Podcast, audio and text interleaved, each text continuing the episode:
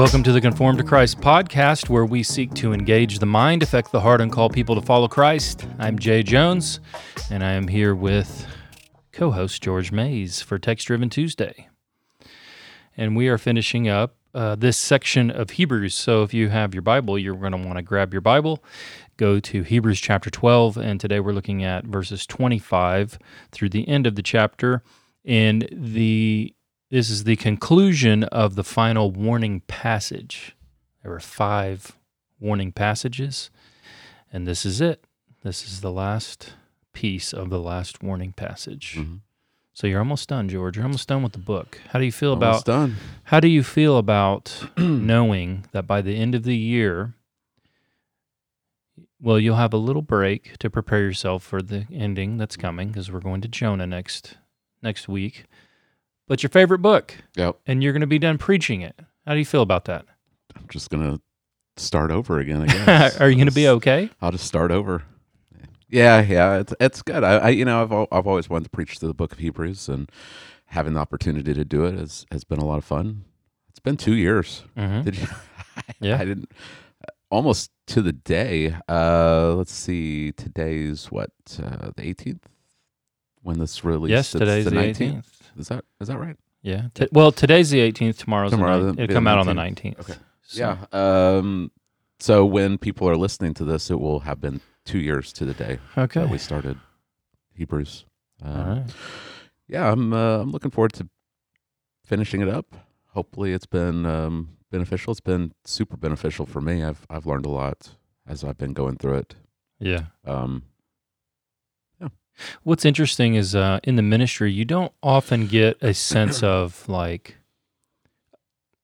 completion or that you accomplish something because you don't, you know, you don't really see the fruit a, a lot of times. Sometimes you get to see the fruit of your ministry, but I mean, it's not like, okay, you know, we go and we build something. Like Right. back when I was a plumber, I could plumb mm, a two story house. And when I got done, I could look up in the walls and I'd be like, give me that cream soda.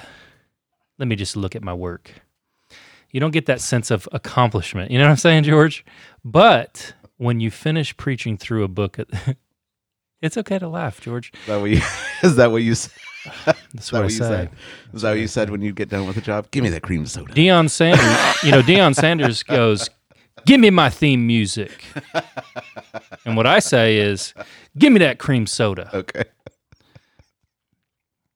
That's right. mine. That's my line. Yeah. Okay. So you're about to be at a cream soda moment.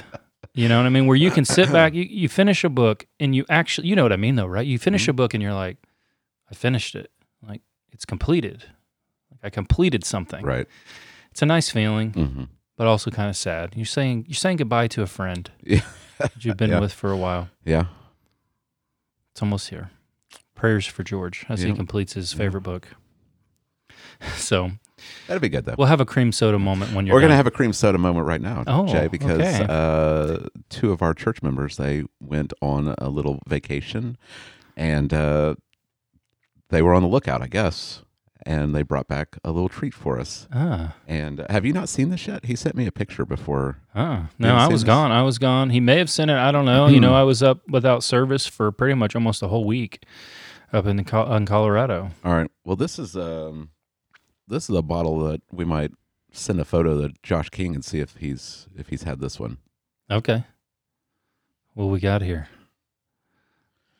This is uh, Whoa. spe- a special reserve vanilla cream soda. That's got wax on it like it's I a know, bottle of got- wine. Yeah, it's got uh, yeah, it's got it's got wax on it. Is this fermented cream soda? Yeah, What what, are we? what is are we, this? What are we drinking here? Yeah, um, That's serious. Indian buddy. Wells Brewing Company. So, I don't know, man. They're artisans. Yeah. Huh? So uh, Taking pride. yeah, Melting that wax. How are you gonna get that open? I don't know. I'm looking at it, and I I don't know. you got to break that wax how- seal somehow, I George. Break this thing. Yeah, I don't know. And then you're gonna have to. Is, don't know how. Is it a? Uh, so, I, yeah. Uh, well, do we need a knife to open this? maybe we might need. We Let me might see that thing. You need you need something to cut into that thing. You pull it from this. Uh, That popped right off. Yeah, Oh, that's yeah. not how you do it. Yeah, I don't know. Here we go. You got it. It's yeah, yeah. All it's right. Starting to starting to open. I tell some people that have uh, have haven't been listening to the podcast as long as as we've been doing it that uh, there's the random episodes where we do like like reviews of products. Yeah. All right. oh yeah. All right, Oh, here you very go, nice. friend. Very nice. All right. So what is it? What is this called here? Hmm. The people, the people are going to need to hear this poured, right? All right. They're just, they're not watching. They need to hear it. Here we go. Let's see if I can make them hear it. All right. Yeah. Smell it. You got to smell it first, George. Don't just go in there after. We should have. I mean, I, I feel Mm. like I feel like we're drinking. Smell. What do you grade the smell of this cream soda? This is old-fashioned cream soda.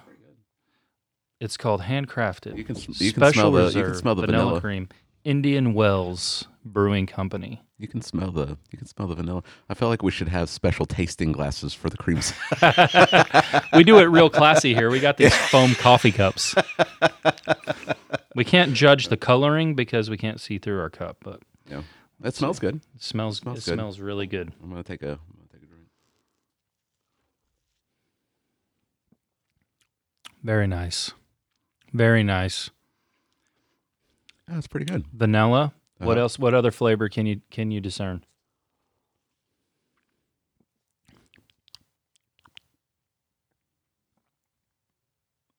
That's a lot of vanilla. Maybe a dash of caramel.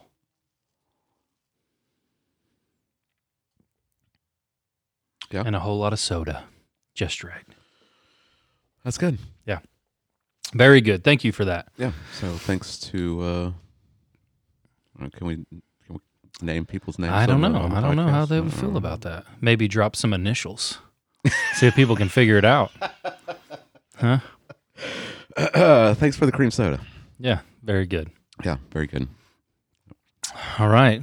Well, Hebrews chapter 12, verse 25. Shall we have you read it? Sure. Okay. Let's read it, then we'll jump into this final warning passage. Okay. Um, see, see that you do not refuse him who is speaking. For if they did not escape when they refused him who warned them on earth, much less will we escape if we reject him who warns from heaven. At that time his voice shook the earth, but now he has promised, Yet once more I will shake not only the earth, but also the heavens. This phrase, yet once more, indicates the removal of things that are shaken, that is, things that have been made, in order that the things that cannot be shaken may remain. Therefore, let us be grateful for receiving a kingdom that cannot be shaken, and thus let us offer to God acceptable worship with reverence and awe, for our God is a consuming fire. All right. I like the way you read that there. Well, you gotta you gotta have that uh, that ragweed that ragweed uh, I thought it was just your radio al- voice. allergy allergy voice. It's not your radio voice, it's just your ragweed voice. My huh? ragweed voice. yeah. Yeah. We got back from Colorado, and that's the first thing I noticed. Welcome back to the state that hates me and tries to kill me every time I return from just a little break. Uh-huh. I get like a little break, and my body apparently goes back into normal mode. Mhm. And then I come back to Oklahoma, and it's like, okay, game on, allergy Yep. time. Uh-huh. All right, so this is uh, the the last the last warning passage. There are five. Yes. You started with the five warnings to the Titanic. That's your that's your kind of opener. Draw us in, attention grabber, and I like that because we'll circle back around at the end. Mhm. The Titanic had like five warnings, right? It um it, it was hard to count them because uh, so you go to uh, the Titanic's actual website there's like titanic.com and they had a an article on these warnings and they said that by 750 of the night that that it was it hit the iceberg uh what was it April 14th um they they'd received 5 Oh. But then if you look at the timeline that they have on the same website there's it looks like maybe if uh, i mean I, I could be counting wrong maybe around nine total but by by seven that night, so it, it started at uh, like nine in the morning. They just kept getting like con- constantly getting ice warnings from other boats, and by seven that night, they, they'd received five. And the last one that they received came at ten fifty five that night, and um, like an hour later, they hit the iceberg. Okay. Yeah. All right. So good, good little gra- attention grabber because we have been given five warnings Mm-hmm. in the book of Hebrews, and Hebrews kind of seems to be structured around these warnings. Um, and I think you've made it very clear, hopefully by now. You know, obviously you are a uh, a believer in what some would say is once saved, always saved. Though that's we don't like that term because I think it promotes laziness and maybe even some antinomianism, which would mean people just feel free to sin in however they want, Right. thinking they have some security. But a better term is perseverance of the saints. Perseverance of the saints. That's or, what or, or eternal security. eternal That's- I mean, security. that that kind of captures yeah. a little bit, but perseverance of the saints is, is Yeah. probably better. I like to say perseverance of God in the saints. Yeah. You know, or, um, pr- or God's preservation of the saints Yeah. through their perseverance. I mean, now we're starting to get into like Yeah. long phrases. yeah. But It's the, not, not quite a, as catchy. I think you've made it pretty clear, though, hopefully, and people have picked up on it, that the warning passages they function as the means that God uses to keep you, Right. to to uh, help you to persevere to the end, hmm where you will uh, be glorified. So um, I think that's been made clear. It's God just He doesn't just leave us and say persevere to the end. He gives you these warnings, and the warnings. The Christian reads the warnings, and they say, "Well, I'm never going to get close to that. hmm I'm staying far away from that."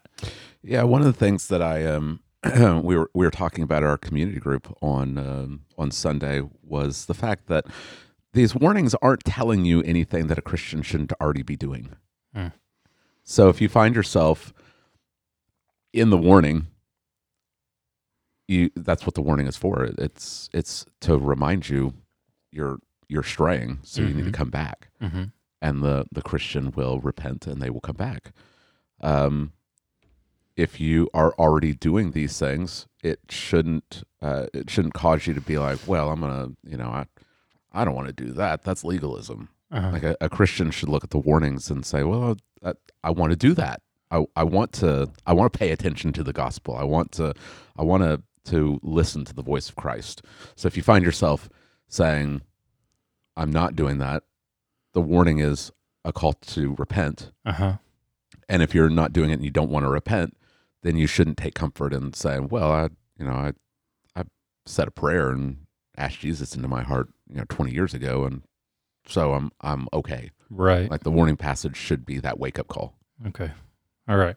So I was, I will admit, a little bit distracted yesterday, but I have two main points. Is that what you had? That's it. Okay. I got it. I got Two it. points. Two main points. And the first one you have, I, I believe, was do not refuse him who is speaking. Mhm. Correct? Yeah. So in that, you can clearly see if you have your Bible comes just So I, straight, I, straight so out I, of the text. I divided it. Um, I, I told the church don't get too comfortable with these two these two main points. Uh, Uh-huh. I did two main points last week when you were gone. Mm. Uh, so two weeks in a row, only two points. two Shay. points. Um, but it's uh, it's a there's a negative and a positive. There's a negative warning and there's a positive admonition. That's that's how I divided it. Right. So the first, uh, do not refuse him who is speaking. So who is speaking? Well, I mean, we connect it. So a reminder that this, uh, at least the way I'm reading it, the warning passage started all the way back in verse 12. So Mhm. this is a, a big warning passage. Um, so we we don't we don't want to divide the sections and and just ignore what's come before. So in verse 24 it says that that we've come to Jesus the mediator of a new covenant and to the sprinkled blood that speaks a better word than the blood of Abel. See that you do not refuse him who is speaking. So when you when you put the the verses together, very easy to see it's, it's Jesus speaking through his blood Yeah. uh, from Mount Zion. Mm-hmm. So he's the one who is speaking. Yeah. Okay. And so you have this first, if you're taking notes and you, as you follow along, this first point kind of you lay out some reasons, reasons why we should not refuse him who is speaking, or reasons why we should be listening to Jesus. Um, and the first kind of has a contrast. There's a lesser to the greater argument that's going on here. Right. Um, if they did not escape when they refused him who warned them on earth, how much less will we escape if we reject him who warns on heaven? So there's uh, this is a callback again to the Old Testament as so often is occurring through Hebrews. Hebrews is really a book that you probably are going to want to have read the Old Testament Right. before you jump into Hebrews. Or you're going to be like, who's this? What mountain is this? Yeah. Have What- a what have a this? good a good Yeah. grasp of like the the basic story of the Mhm. of the Old Testament. Yeah. Right. So, and back, the voice that they heard in the Old Testament was God's voice. Mhm. They heard God speaking from the mountain. So maybe So set the setting for us on that. Right. So he's he's speaking to them from earth is Mm-hmm. is the is the contrast here. Uh, don't it they're not they are refusing the one who speaks to them from on earth. That's God because you they come to Mount Sinai. They come to this mountain out in the wilderness after having come out of Egypt and crossing the Red Sea. They come to this mountain. It's it's covered in darkness and clouds and fire and lightning and the ground is shaking and they hear a voice speaking to them and and we actually read that Yahweh comes down onto the mountain um, so he he speaks to the people from the mountain and this would have been terrifying. Uh, we we saw this last week with uh, the description that is found in that that last section with the the mountain that's filled with blazing fire and darkness and gloom and a tempest and the sound of a trumpet and a voice. Um, that's so terrifying that they, the hearers, beg that no further message be given to them. And what's interesting is that word beg up in verse 19 is the same word that's translated as refused and reject here in verse 25. Um, I, I don't know why the ESV translates the same word three three different ways, three different times, but um, there it is. It's the same. It's the same word. Okay. I think it's yeah, it's it's very close. I don't think it's the same in each one, but the the root form it's the same word. Okay. Um, so they're they hear the voice and they beg, or they in in Deuteronomy five. This is not cast in really a negative way, but here the the author of Hebrews he's bringing the whole thing together and he's casting it in a negative light. They're refusing, they're rejecting to hear the voice that's speaking to them uh, because they're so fearful that they'll die. Uh, but back in, in Deuteronomy, God actually approves of it and he says it's good. What they're saying is good. Uh, they, they want Moses to go and speak to God and speak on God's behalf to them because they fear God. And then God says, Oh, that they had a heart like this always to uh, obey. Mm. And that's that's where the negative comes in because they, they have this outward begging not to hear the voice of God because they, they fear him in a, like a physical, they have like a physical reaction to God speaking to them from Mount Sinai. But that fear doesn't translate to them actually listening and Yeah. obeying. Right. They say we'll do it, but um, when it really comes down to it, they just start worshiping false gods, even while they're at Mount Sinai. Uh, Like this fear that they have for God, it doesn't last very long because um, Moses goes up on the mountain to speak to God and come down and, and tell them what God says. And while he's gone, they're down making a golden calf and having a party. And the, so the fear, that that gut reaction that they have, they it doesn't it doesn't carry them onto obedience. And so that's that's what the author means here. He's saying don't don't reject him who's speaking. Um, they begged that they wouldn't hear and then they went on not to obey. And they didn't they didn't escape the judgment that he warned would, would come upon them. So you don't be the same way. So he's not just calling you to have like this gut reaction of, of fear and trembling towards god. It's fear God and keep His commandments, which you know we we saw that at the end of Ecclesiastes. That's the whole duty of man is to Right. is to fear God, keep His commandments, not just have an outward fear of Him, and then do whatever we want. right. Right. Yeah. And today there's not even really even that fear. yeah, we'll get we'll At get, all, to, we'll get right. to that, right? Yeah. I'm Yeah. trying to remember. Did they hear the 10 words? They heard the 10 words spoken. Yeah, And, that- in and that's Ex- what. Exodus twenty, they hear they hear the ten words, and then they they're fearful, and they're they like, that's it. That's enough. Go uh, up and yeah. get the rest. Uh-huh, yeah, But then what? After uh, even hearing the the Ten Commandments, yeah. He's gone, and yeah, then they- they're already they break like all of them. they go right into idolatry. Yeah, They go right into it. yeah. They they break probably half of the the ten words after he goes up on the mountain to to do what they Right. they asked him to do. Yeah. Um. So don't don't be like them. Don't don't ref, don't reject the one who is who's warning from heaven. So they they refused the one who spoke to them on earth, and they didn't escape punishment. hmm How much less will we will we escape if we reject him who speaks to us from heaven? So the, Right. the contrast is continuing. Last week we saw the contrast between Mount Zion, uh, Mount Sinai, and Mount Zion. The fear of Zion, or fear of Sinai, and the and the joy of of Mount Zion. But now uh, God spoke to them from Mount Sinai and warned them, and they refused to listen, and they didn't escape punishment. How much less are we going to escape if we refuse to listen to the one who's speaking to us from Mount Zion? Right. and they did they didn't we we can read about the the curses uh the the uh, the curses in Leviticus 26 and Deuteronomy 28 and it all came upon them Uh-huh. uh they they didn't they didn't uh they didn't escape they they all suffered the the consequences of breaking the covenant um do we think that since we've come to Mount Zion that we're going to escape if we refuse to listen Right. if we if we don't obey Christ. He's he's warning from a superior mountain. he's a superior voice. Uh-huh. Um, we have a superior message. How are we going to escape a more severe judgment Mm. if we uh, if we refuse him? hmm Yeah. And that's that's what comes next. The this it's judgment. Judgment is coming. Right. Um, if we don't listen, then we're going to experience this judgment. So there's the argument from the lesser to the greater. And then he kind of moves into this idea of the earth being shaken, right? Mhm. So this this brings up the idea of judgment. There's the shaking and all of that that occurred at Sinai.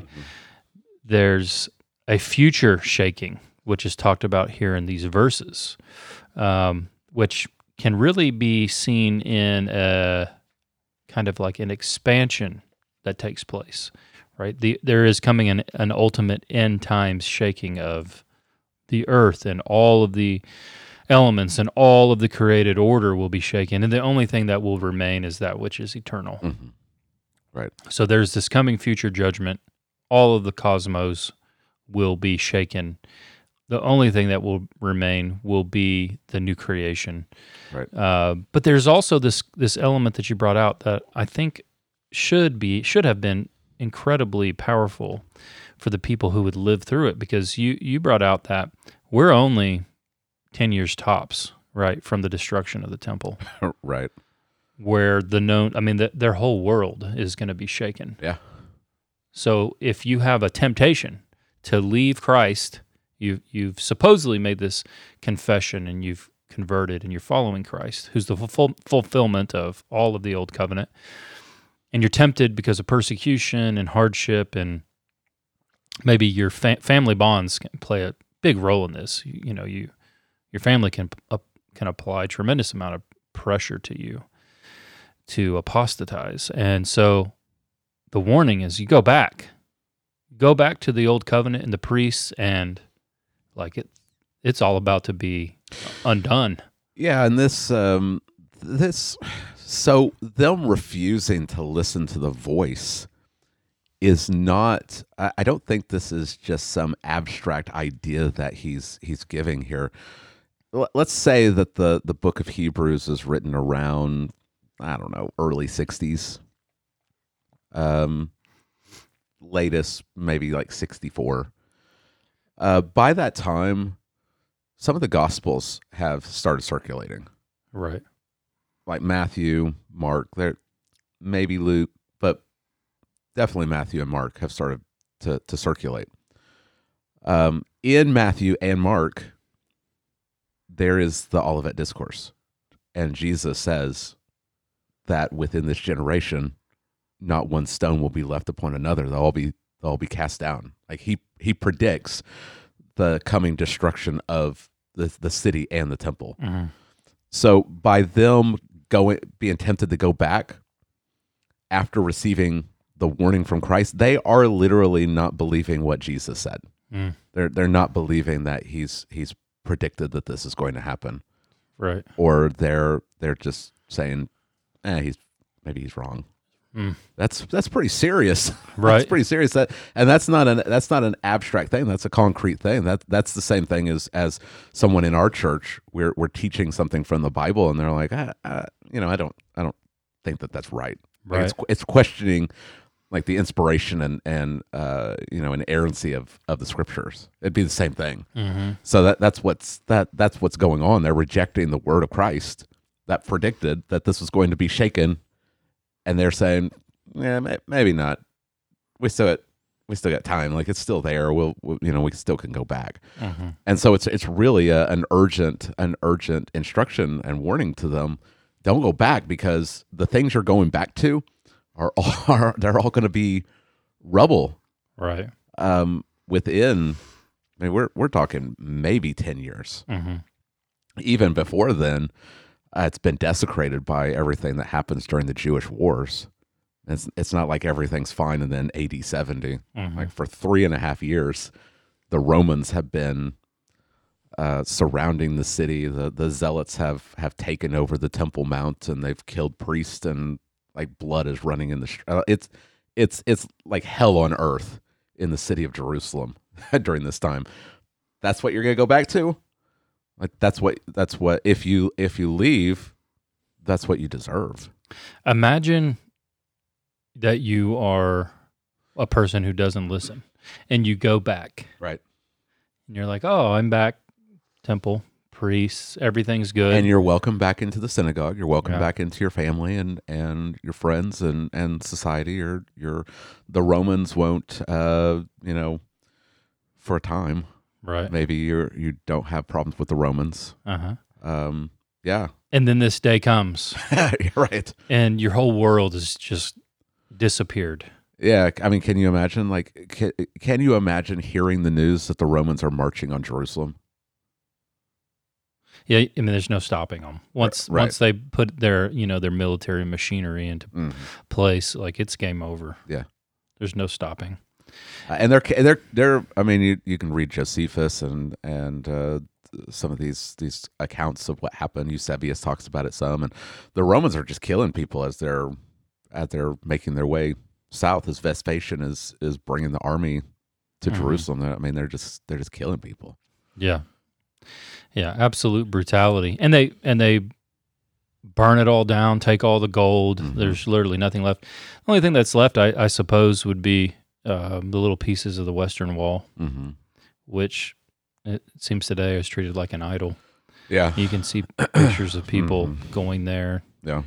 making a pilgrimage there, uh, but there's nothing left. But the temple is gone. Yeah, the animal sacrifices are gone. Le- Levitical priesthood are gone. Everything that they're being they're being told Jesus is better than in the book of Hebrews is going to be gone because in God's sovereignty, he he he literally does away with the former things because the new and better has come. hmm Um, the the Judaism of today is um, it's not the Judaism of the Old Testament Right. or the, or what they're practicing in the New Testament because they've the, the rabbis had to find ways to reinterpret things because there is no t- temple or priest or sacrifices and so they have to they have to reinterpret what all of this is because they can't they can't follow the the law of Moses right. you can't you can't follow the law of Moses when there isn't there's not even a tabernacle.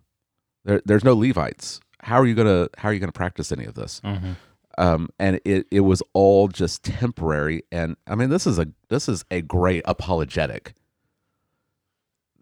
the fact that Christ comes and the church the church grows and the gospel goes out and then the temple is destroyed and it hasn't been around for 2000 years um that's quite the coincidence don't you think that this person that that uh, we're saying this is the messiah comes and then all the all the temple and all the ceremonies and and all of this are done away with Mm-hmm. i wonder why i wonder why god would allow this to happen Right. um, it's because the better has come. Mm-hmm. So don't don't leave don't leave the church to go back to these things because God's going to shake it, and and uh, these things that are made with with hands, which he's he's talked about uh, the tabernacle, these things made by hands. Um, it, it's all going to be shaken. It's it's not going to remain. All right.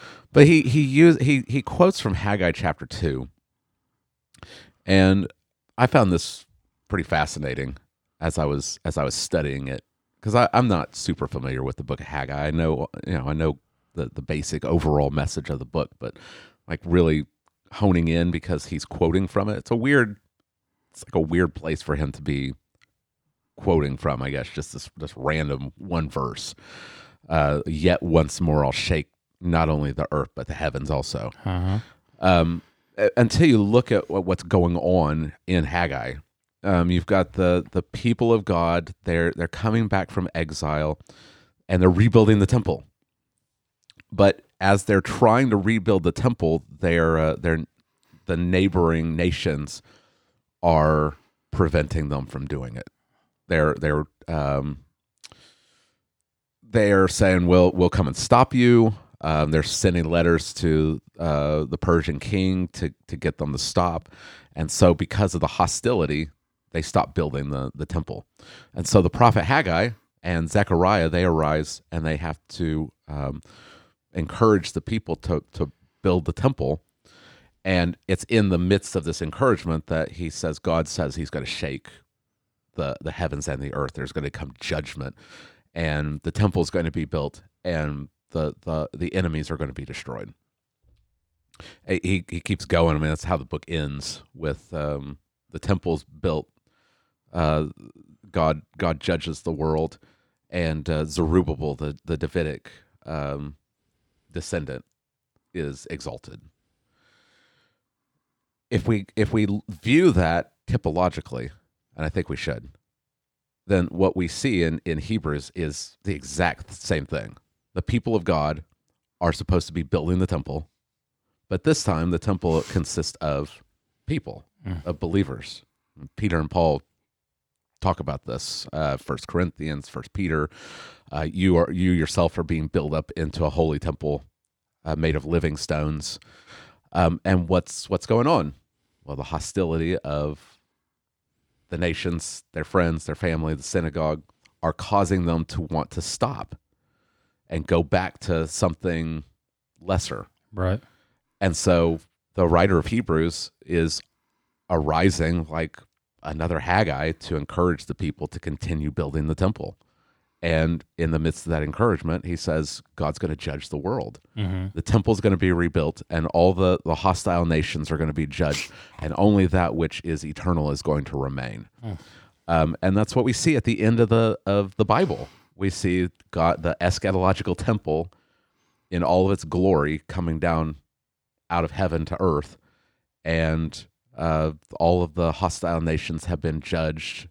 The temporary is all shaken, um, and uh, only the eternal is is left. You know, only the eternal remains. Mhm. So, in the midst of hostility, in the midst of friends and neighbors and coworkers and whatever um, tempting you to uh, to abandon the church in order to have the comforts of of this temporary world the author of hebrews is saying that god's going to shake the heavens and the earth and all of these these temporary worldly things that you're you're wanting are are going to be gone. Mm-hmm. And only the eternal is going to remain. Right. and so it's a it's it's a it's a big encouragement for those first century believers especially in light of the fact that the the temple is going to be gone pretty soon. But it's a it's a it's a big encouragement for us not to love this world Mm-hmm. Uh, Jesus talks about this in Matthew chapter six. that we're not supposed to store up treasure here on earth. Uh, the Apostle John in First John tells us, "Don't love the world or the things in the in this world." Um, and why? It's because they're all going to be gone. Mm. Uh, either in time, moth and and rust are going to destroy it, or there's going to be final judgment, and all of these temporary things are going to be gone. Mm-hmm. So keep building the temple. keep keep keep you know uh, keep pursuing Christ. Keep keep obeying His commands. Don't don't reject Him who's speaking from heaven uh, and and warning us. Keep keep going. Yeah. Good. All right. Awesome. So there's your first point. Uh, second point is uh, kind of an admonition, right? Therefore.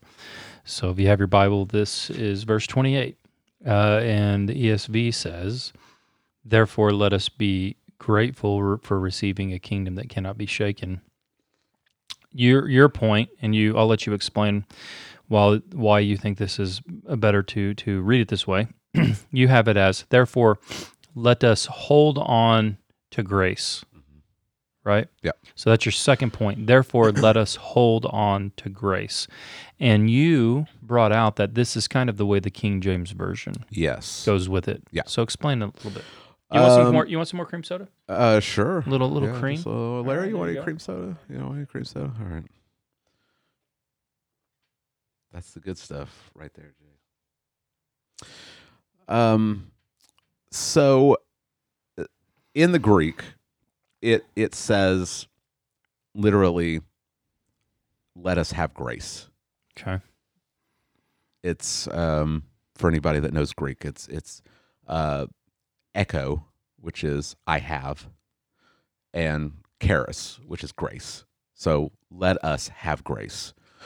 Um those those two words i was going to look at it but i, I had a slow start this morning I, th- these two words are used uh, together in other places in the new testament and it does communicate that idea of having gratitude i think in most of those places the words are reversed i don't know if that if that has any um, any bearing on how it's interpreted or not but it, it does literally say let us have grace um, which it could. It, I mean, the ESV and and modern translations, uh, all of them have uh, "let us have gratitude." Mhm. Um, I, I didn't find any any modern translations that uh, that had it uh, the way that uh, the King James and New King James uh, translates it. The New King James, uh, or the King James, uh, and the New King James, they both translate it as uh, "let us have grace." Mm. They they just keep it as as that. Um, but even though it could have that meaning, we have to remember this is a warning passage. We're we're in the middle of a warning passage. And as I was reading it, that idea of, of gratitude seemed to be a little out of place. So he talks about don't refuse him who warns from heaven. Um, judgment is coming.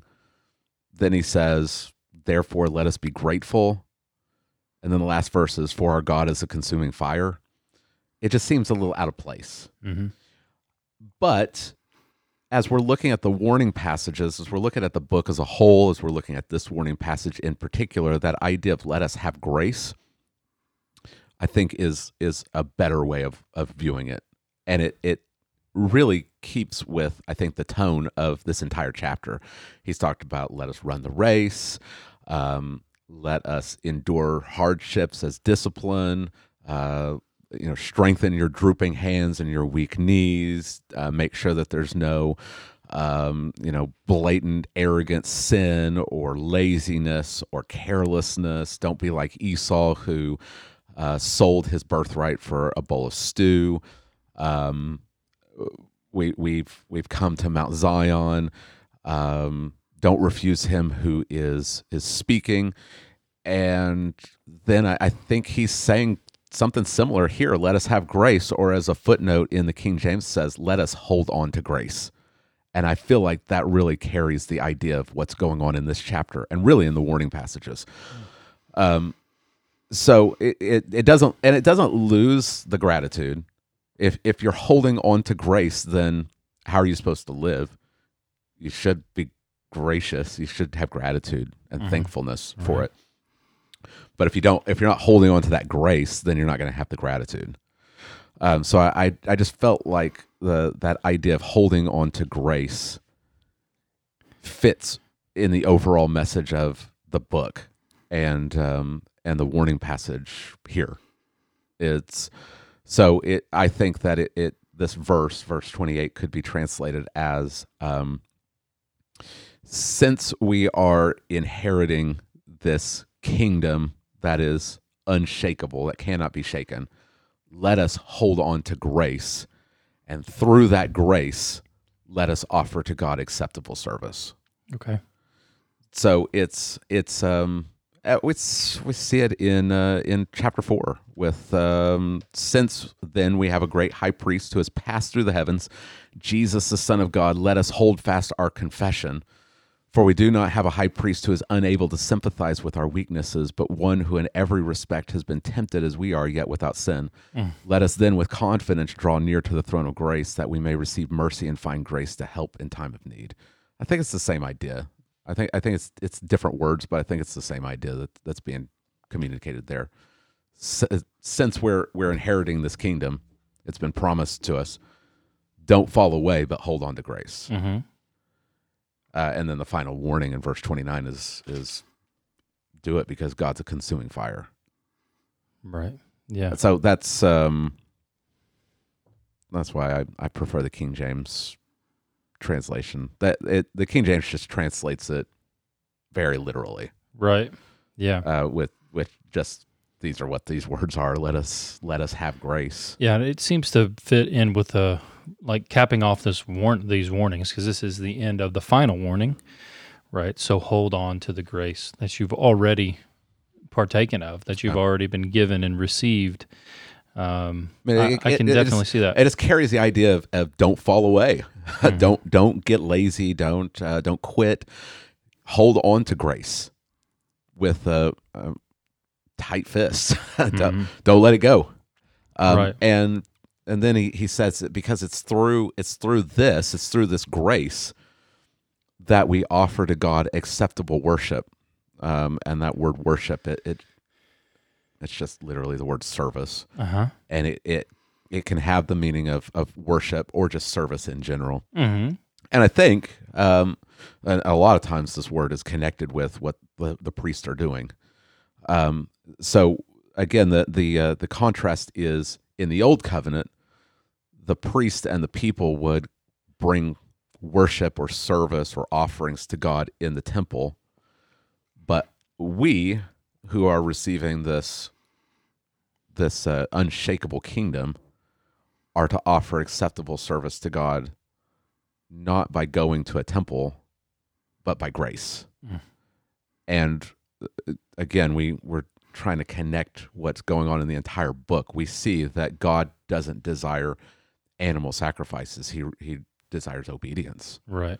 And the only one who ever could offer that acceptable sacrifice is Christ, uh, who came and he lived a perfect life. And then, chapter 10, a body you prepared for me.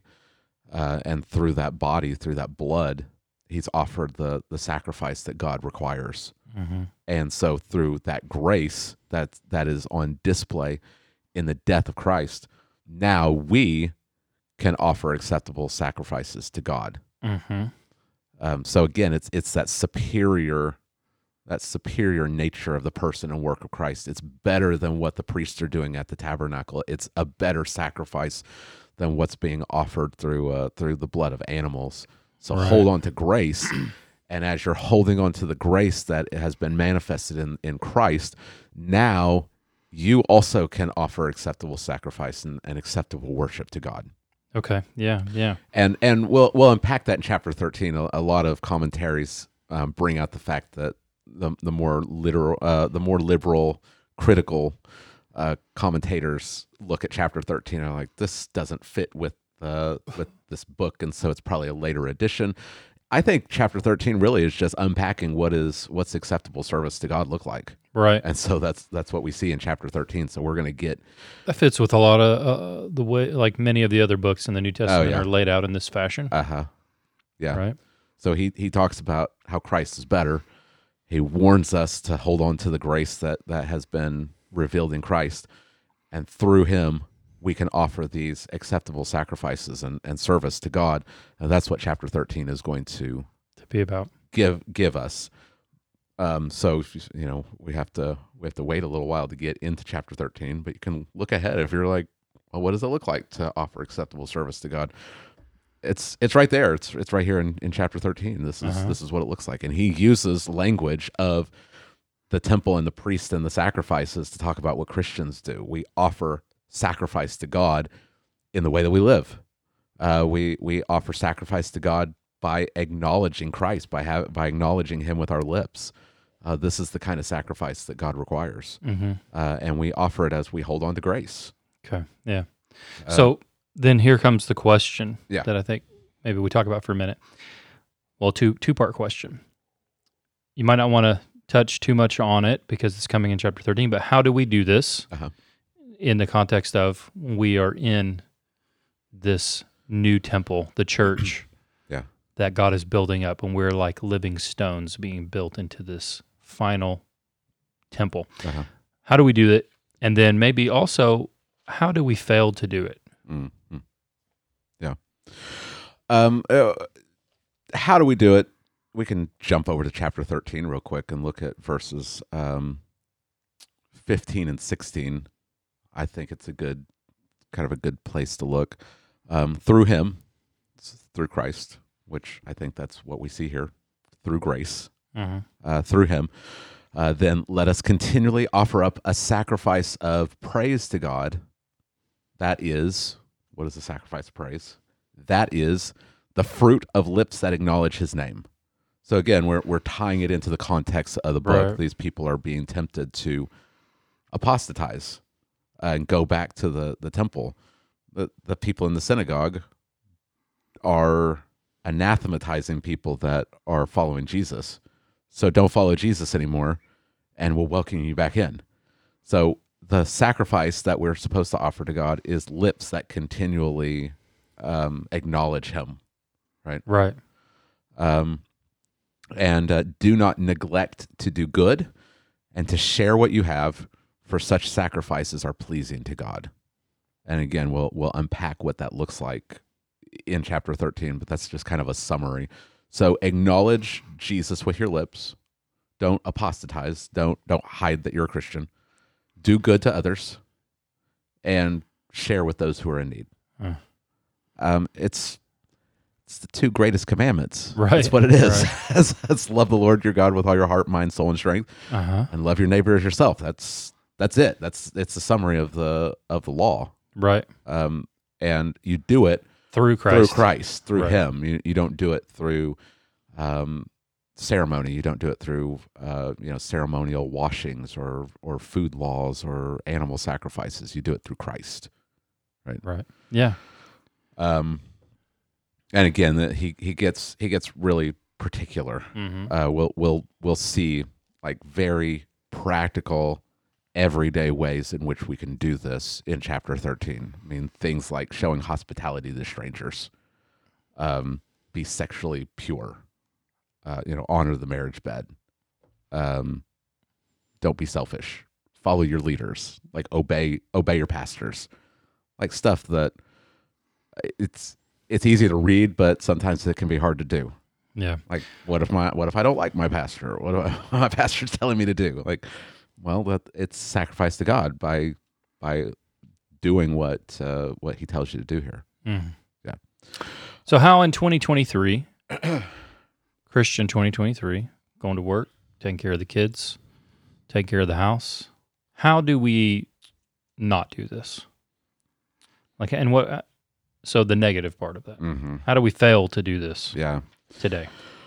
um we fail to offer acceptable service to god when we um really do the opposite of what he's been talking about here uh, in this warning passage. So we can we can go back to uh, the beginning of the warning passage, and um, we fail to offer acceptable sacrifice when we don't strive for peace, when we look for ways to fight with people. We're argumentative. Uh, we are troublemakers in the church. Like we're not we're not trying to be at peace with other people. We're we're just trying to get our own way. Well, you're not offering acceptable service to God. Uh, you're not striving for holiness. You're um, you are living in um, well, the scripture talks about it as walking in darkness. You're living in unrepentant sin. You are acting like that root of bitterness that we talked about a couple of weeks ago. That he hears the word of God, he hears the the warning, he hears the curse for disobedience, and then he blesses himself, and he walks in his own ways. Mm. That's offering unacceptable mm-hmm. service to God. Uh, being like Esau, Esau was worldly. He was godly, godless. Uh, he he didn't think about God. He thought about his own belly. Mm. Um, if you want to offer acceptable service to God, then don't be like Esau. Um, consider the the uh, the saints in Hebrews chapter eleven, how they um, you know Moses he he didn't consider the uh, the the wealth of of Egypt as anything compared to the the infinite riches of Christ. Like Moses had it all, and he could have had anything that he wanted in in Pharaoh's household. Um, he chose to be despised. He chose to be rejected along with God's people because he considered the reproach of Christ to be more valuable than mm. than the treasures of Egypt uh, he was offering acceptable sacrifice to God. Um, Abel, Abel offered acceptable sacrifice to God through faith, even though it cost him his life. Um, and the way the ways that we fail to offer this this service to God is by showing up to church on Sunday morning and going through the motions of singing these songs of devotion and praise to God, uh, praying along with the the saints, sitting and listening to a sermon, and then leaving and doing whatever you want to do, and just living like everyone else. Um, sitting there during a sermon, but you're thinking about, I wonder what's on TV this afternoon, mm. or what am I going to eat for lunch. That that's that's how we fail to do it, and we can go on and on and on. Yeah, we see it in the we see it in the, in in churches uh, you know, he, he says we're supposed to offer acceptable service to God with reverence and awe. And um, because we, we, we come to we come to Mount Zion and it's it's rejoicing and it, it's freedom from the law and it's it's it's it's uh, you know we've been reconciled to God and and we don't have to have this fear of condemnation anymore and and uh, it's you know it's once saved always saved and so people just live however they want to live right um, and we see that in churches. Yeah, I mean, we've talked about it on here. The just the just the utter blasphemy that we've seen in churches, the way that that um, worship services just become concerts mm-hmm. or stand up specials or just anything other than preaching God's word and giving him the worship that he deserves. And it's all because we've got people who are worldly they they bring in movies and TV shows and video games and music and whatever that they're doing out there six days of the week. And it's like they don't get enough of it in six days, and so they got to bring it in on Sunday. Right. it's like, like, hey, I watched this movie at home. Why don't we just bring it into the church and right and talk about it here? Mm-hmm. Um, that's not acceptable service to God. Right. And it's it's just flippant. Uh huh. Fo- how about football themes? Has that been a thing yet? Uh, I haven't. It's got to be anything. Football I, season's mean, coming. I, I, mean, Super Bowl. Super Bowl Sunday is going to come. You know, January.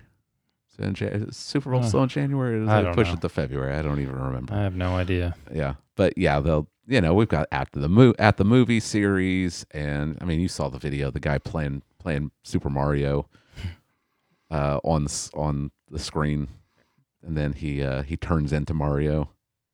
He come, they come out. There. They had Barbie m- movie stuff. Oh yeah, recently. Oh yeah, uh huh. Yeah, yeah. Did you you see that clip? I saw the lady. the Of course lady it's a woman, Yeah, past- yeah, wom- a talking about it. woman. Yeah, we're going to talk about all things Barbie. Wear pink, guys. Even guys wear pink. Yeah, Yeah, just- yeah. Wonder why? Yeah, I think uh, what it, the title was. I wonder why men don't go to church anymore. right. Yeah, Yeah. I mean, we've talked about. I mean, church on the Glades in Florida is is a prime offender.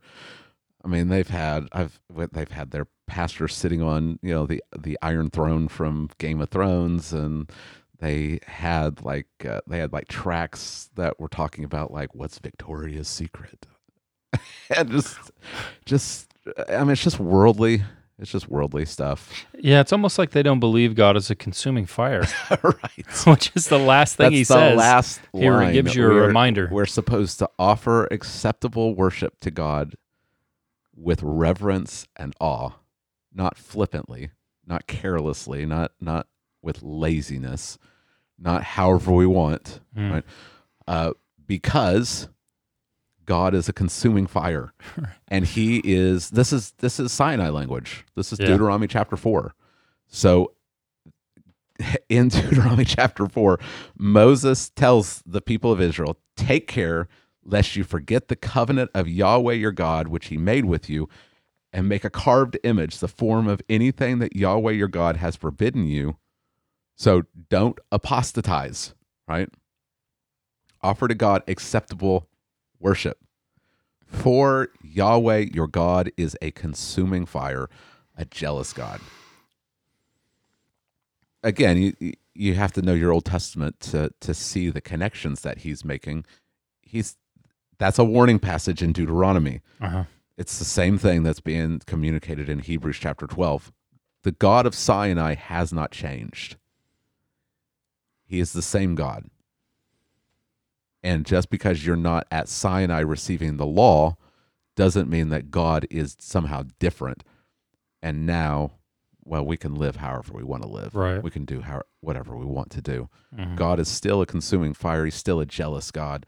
So don't go chasing after other gods. Don't go doing other things. I, a passage that um, that stuck out to me uh, that I didn't. It, it's long, so I didn't have time to read it yesterday. Is Isaiah chapter thirty, verses twenty-seven through thirty-three, and it's all about judgment and the fire language in it is very um, very visceral. And so it, it just uh, seemed applicable to to this. Like isaiah takes the, this phrase god is a consuming fire from deuteronomy and he just expands it to what god is going to do in judgment. He's going to burn everything up. Uh, god is described as like breathing fire. Uh, this is this this is not um it's not hyperbole. It's not well that was the god of the old testament. Um this is this is the triune god father son and spirit who are they're going to bring judgment on those who reject him. Mm. So the warning is don't reject him who's speaking to you from heaven. He's warning you right now. So if you're listening don't refuse him. Come to christ. I mean there there's there is infinite grace and mercy for even the worst of sinners if they would just come to jesus. Mhm. um, and if you're a Christian and you are feeling the temptation to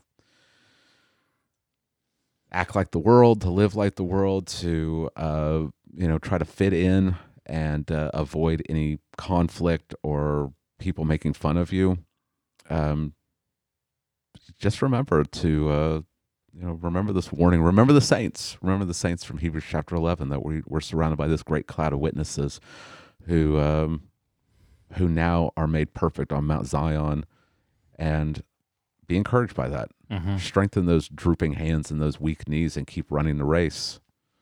Yeah. Hold, hold on to the grace that is yours in Christ, Yeah. Good. and there's there is all sufficient grace Mhm. for us. Yeah. So right. hold on to grace and uh, and persevere. Awesome. And that's it for the for the warning passages.